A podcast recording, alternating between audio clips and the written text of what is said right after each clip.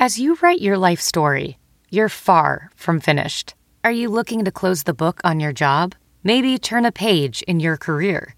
Be continued at the Georgetown University School of Continuing Studies. Our professional master's degrees and certificates are designed to meet you where you are and take you where you want to go. At Georgetown SCS, the learning never stops, and neither do you. Write your next chapter. Be continued at scs.georgetown.edu/podcast. They came into the clinic and arrested him. A professional therapist is charged with sexually exploiting his clients over a 3-year period. People use their positions of power not only to access victims, they also exploit that power and the trust relationship as a means of avoiding detection.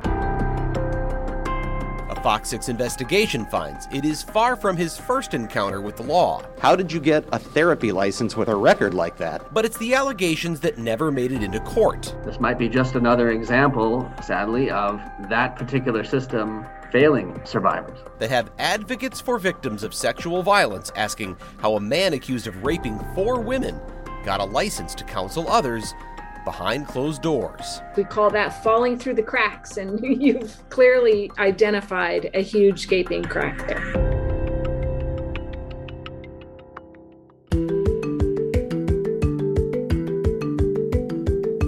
From the Fox 6 studios, this is Open Record. I'm Brian Polson, and I'm joined by Open Record's executive producer, Sarah Smith. Hey, Sarah. Hi, guys. And we are also joined by Contact 6's Jenna Sachs. Hi, Jenna. Hi, Brian. Hi, Sarah. So we are recording this episode on Wednesday, March 30th, for release on Thursday, March 31st.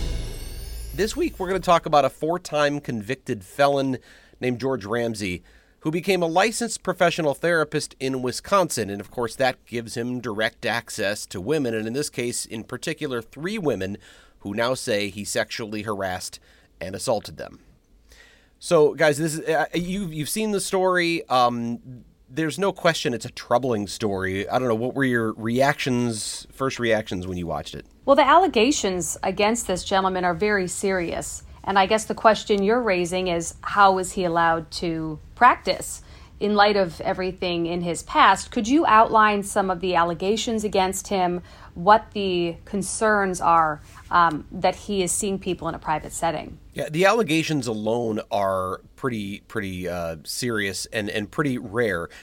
I've done stories in the past on therapists who've been accused of some sort of sexual misconduct, and usually it is something where it otherwise appears to be consensual, but it's never consensual when it's a therapist with a client because there's a power dynamic. It's completely against their ethics and against the law, frankly, for them to have any kind of sexual relationship. In this case, the allegations are more serious because they don't appear to have been advances that were wanted. In other words, these were female clients who say that George Ramsey would hug them at the end of sessions or would make sexually suggestive comments like, you need to dress sexier next time, or dress for success, which, with a wink, something that sort of suggested that he wanted them to dress more provocatively.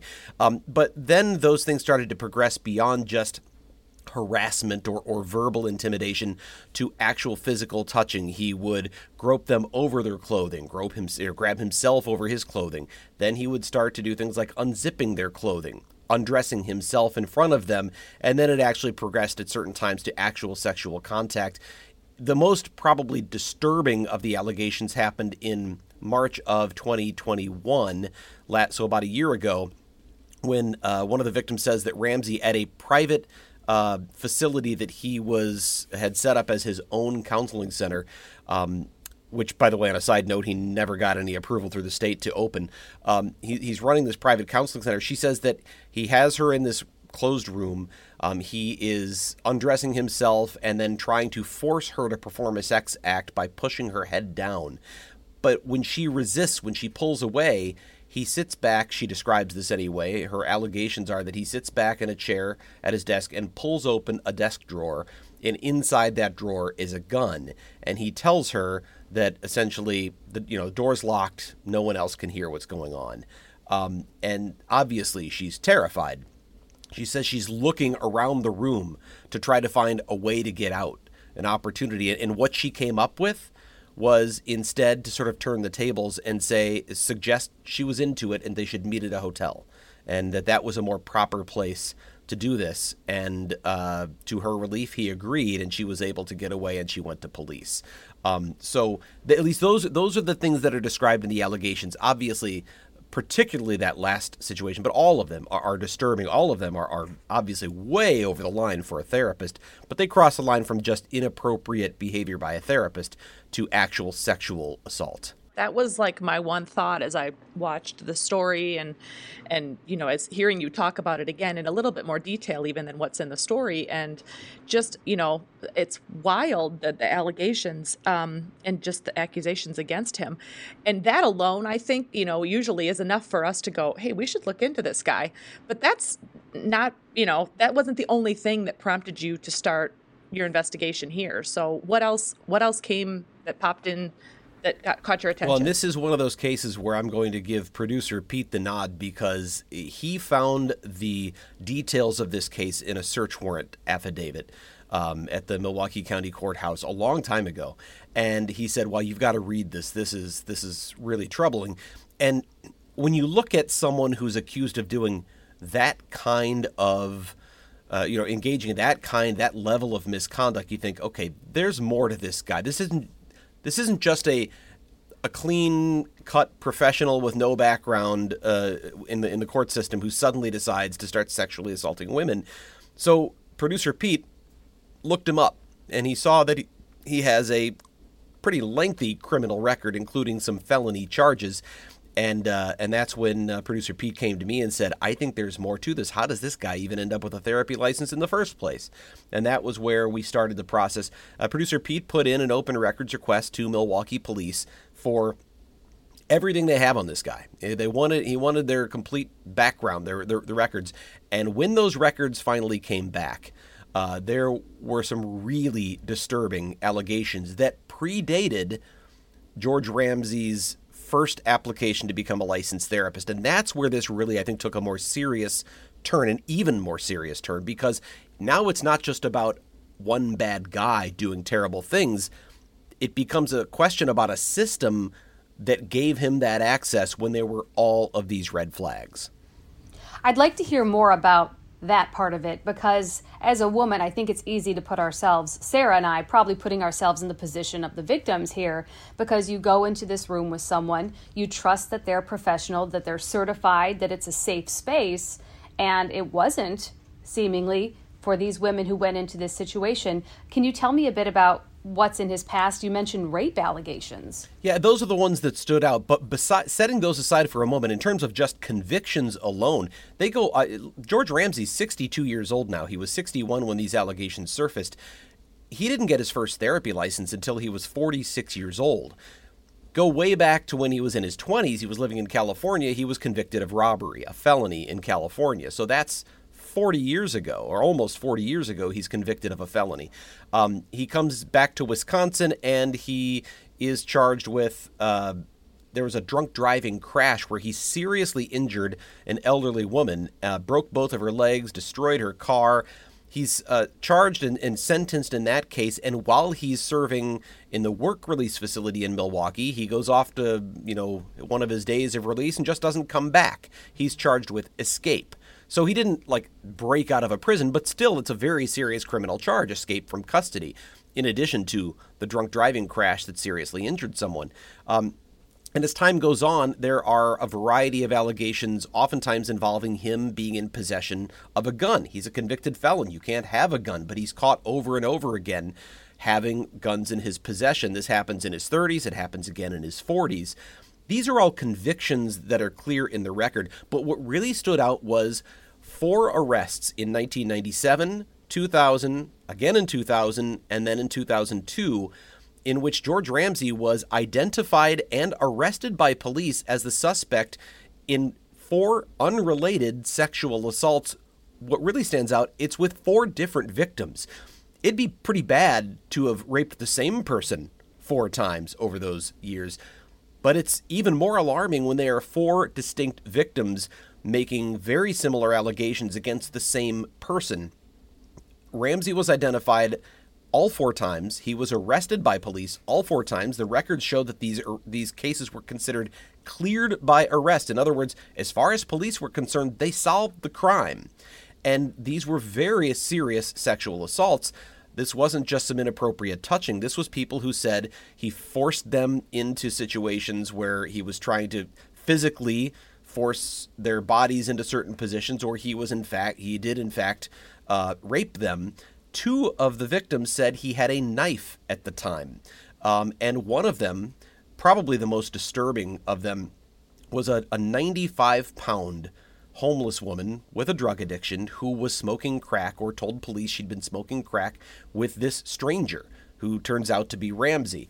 And he became violent. He had a knife. She ends up escaping the apartment without her clothes, and is bleeding, is crying, is standing in the street at a payphone calling 911 when someone else comes up and asks, what's wrong, and then police arrive. But ultimately, none of those cases led to criminal charges, because in every case, these were women who were either themselves compromised in terms of credibility. They were drug addicts. One was a prostitute. It really interesting and alarming. In one of the cases, police came across the victim because they were investigating a series of homicides of prostitutes. And they talked to one of the prostitutes that they found on the street, and she said, well, actually, there's this guy who just held me at knife point and raped me recently, and she described George Ramsey. Now, he was never identified as a suspect in those prostitute homicides, but that was a big deal back at the time, that investigation. So the fact that his name keeps coming up over and over again is obviously very troubling. But in every case, the victims either didn't show up for charging conferences with the district attorney, or they immediately told police, I just wanted you to get here so I could be safe. I don't want to go any further with this. In one case, it was actually someone who was a longtime friend of Ramsey who told police, I don't want to go any further with this. I just wanted him out of here. So in the end, no matter how serious these four allegations are, none of them led to criminal charges, which means there's no criminal conviction. And that ends up not being something in a typical background check search. So then, as you mentioned, these all happened prior to him going into being a therapist. So, if he would have been charged and if these victims would have appeared at these various hearings, would that have prevented him then, from getting a therapy license? Because you mentioned none of these allegations and after being arrested, because he's never charged, are never going to show up on a background check. So obviously, I feel like that probably plays a role in him and the therapy license. Well, and I should be clear. I don't know for sure that they wouldn't show up in a background check. I said that, but they may well show up in one. But it's not guaranteed, and where it really becomes an issue is when it comes to the state licensing agency, which in this case is the Wisconsin Department of Safety and Professional Services. There are limitations as to what they can consider when they are considering an application for a license, and arrests are not things they can consider unless they are arrests that involve a pending criminal charge at the time. Then they can ask about them. Otherwise, they can only ask about convictions or pending criminal charges. So a past arrest that was cleared and not, no processed by the prosecutor, wasn't turned into a criminal charge, they can't consider that. So that obviously becomes an issue in this process in terms of whether or not they looked through these allegations in considering, is this an appropriate person to be a professional therapist? Had they been charged and led to convictions, would that have prevented him from becoming one? I think we can safely say it probably would have. I don't think a conviction for rape is going to be a real green light to becoming a therapist, but we can't say for sure because we don't know what DSPS would have done. We don't know what kind of conversations might have happened. What I do know is this: the way the law applies here in terms of employment discrimination in Wisconsin, you can consider someone's past convictions if those criminal convictions are substantially related to the job they would be doing or the license they are applying for. But when you're talking about one-on-one private therapy sessions, potentially with female clients, I think it would be pretty easy to see or argue that a past conviction for second-degree or first-degree sexual assault would be substantially related to that position and probably would have been disqualifying. So the real difference here seems to have been the difference between convictions and merely arrests. And what you just outlined, I think, is really the most important part of the story, because we're always talking amongst our team about the bigger picture and why should this matter. It's not just, you know, one guy who's accused of doing a number of bad things. The bigger question is, how did he get into this position of authority in the first place? Obviously, he is someone you would want to speak with for this story. What happened when you reached out to Ramsey? Well, George Ramsey was a hard person to find. We tried to reach him in a number of ways. I called. I didn't have a phone number for him, but I did call some of his family members. I called the church that he belongs to, that he his attorney listed in one of the filings with the court. They said he was a deacon at the church or a minister at the church. I got no calls back from any of those places. So we started to try to find him. He had been arrested in 2021 at his mother's house in Milwaukee. We went there, never could find him. We knew his brother, it was very close to his brother, the one who posted his bail. So we went and watched at his house for a long time and never saw him there. We went to the apartment that he lists with Justice Point. That's the pretrial services agency that sort of keeps tabs on defendants while they're pending trial. Sort of they assist the court in helping keep tabs, communicate with defendants about when their upcoming court dates are, make sure they're keeping up with things like drug testing and whatnot. He told Justice Point that he lived in Brown Deer, right across from the TV station, actually, in some apartments. I went to those apartments on a number of occasions saying, are you sure he doesn't live here? They said he hasn't lived here for months, but he kept telling Justice Point that's where he lived. He also said that he worked for a temp agency that has its headquarters in Greenfield. I went there. I called them. I finally got a hold of someone who said they were familiar. They knew who George Ramsey was. They said, no, he hasn't worked here for a long time. So he was lying about where he worked and lived, according to these places when we called them. And we couldn't find him. Finally, there was a court date where he had to appear in person. And that's where we finally caught up with Ramsey and had the opportunity to ask him some of these questions. Hi, Mr. Ramsey. My questions for you actually aren't about this case. They're about these right here. Do you want to see them? I can give you this copy. There's 4 rape cases from 1997 to 2002. Do you know what the common thread is? You were arrested for all 4 of them. Can you explain that? How did you get a therapy license with a record like that? If you see the story, if you watch the story, you'll see that not only did Ramsey not answer any questions, he took his jacket that he was wearing, put it up over his head, and kept it there and walked down the entire hallway with his jacket covering his head, I suppose as though we weren't going to see the booking photos from the last 30 or 40 years. But no, he had nothing to say. So got no real explanation from him about any of this. But I also think something that made my mouth go, huh, was the soundbite or the sound that, his, I assume was his attorney standing with him, was it outside the elevator? And you hear him say, you need to do better research. Do better research. Yeah, I think that was a spur of the moment thing the attorney said. I don't know if this is an attorney who's not experienced with media cases and hasn't had many of these. I'm sure that can be a sort of, an adrenaline-inducing moment. You've got a television camera following your client down the hallway. It seems, somewhat confrontational at that point. I'm firing questions about how did you get a therapy license with a record like this? And I'm saying you're lying about where you live and where you work. Why are you doing that? And that's when the attorney says you need to do better research.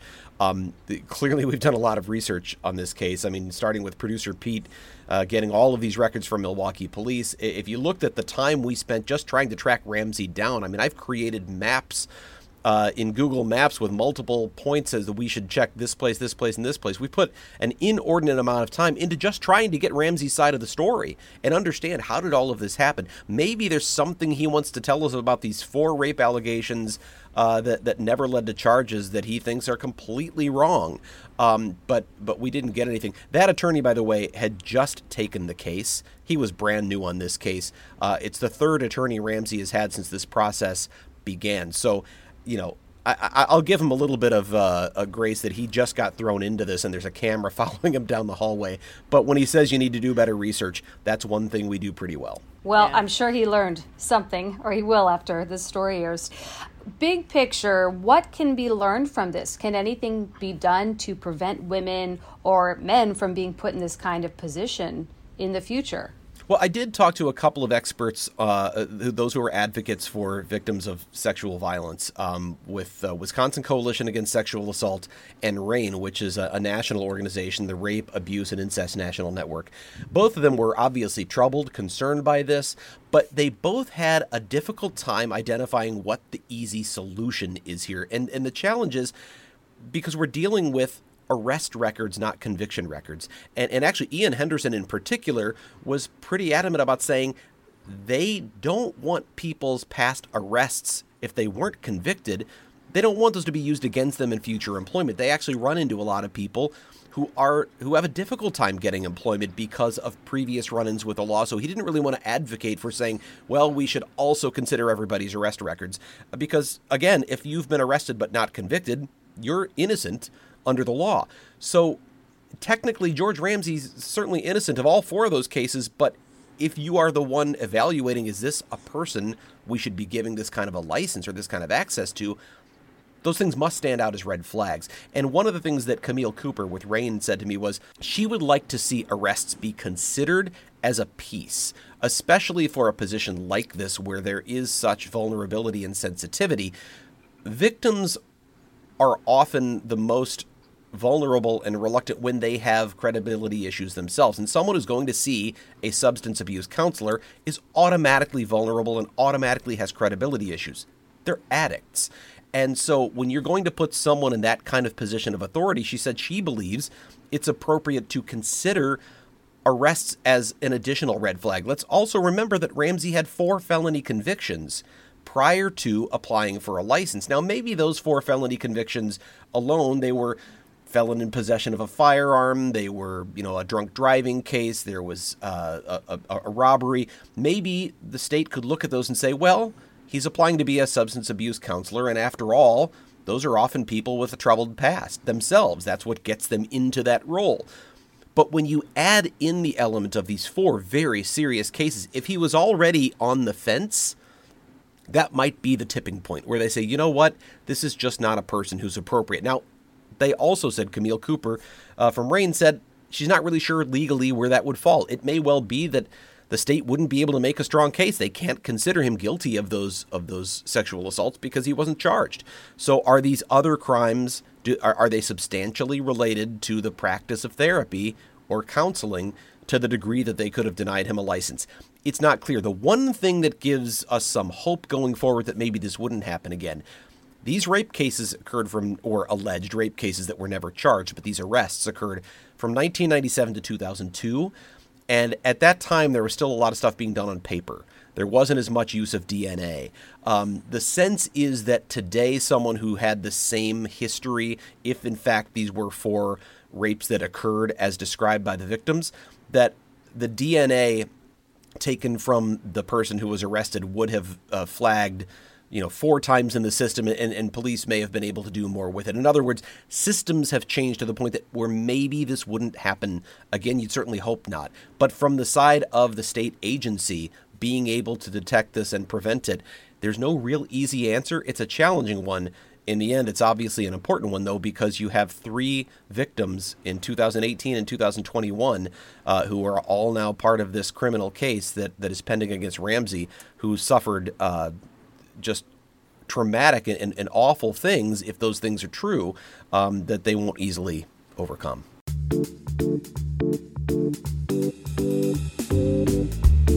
And it is time for us to go off the record.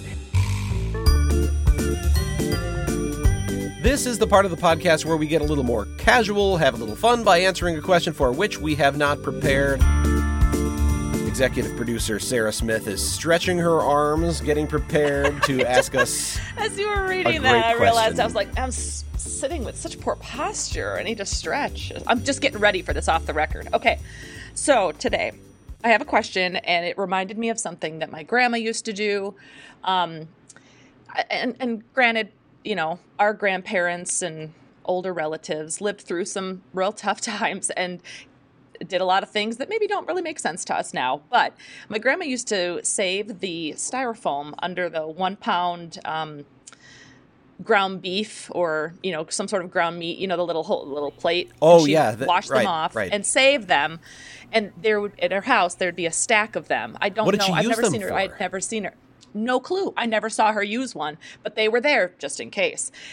So that leads me to my question of what so-called old person things do you do? I thought you were going to ask me, like, what things do I serve? Because a similar thing, like today's version of that, I think, is Amazon boxes. Right? Because you get it's a good box. But there are so many brand new great boxes. And the thing is, I hate them piling up in my house. So I usually have a sort of a periodic, like, okay, box teardown time. And I take the X-Acto knife and I box cutter and I chop them up and I throw them in the recycling and it's great. But as it gets closer and closer to Christmas, I go, maybe I should hang on to that. And my basement becomes box storage central.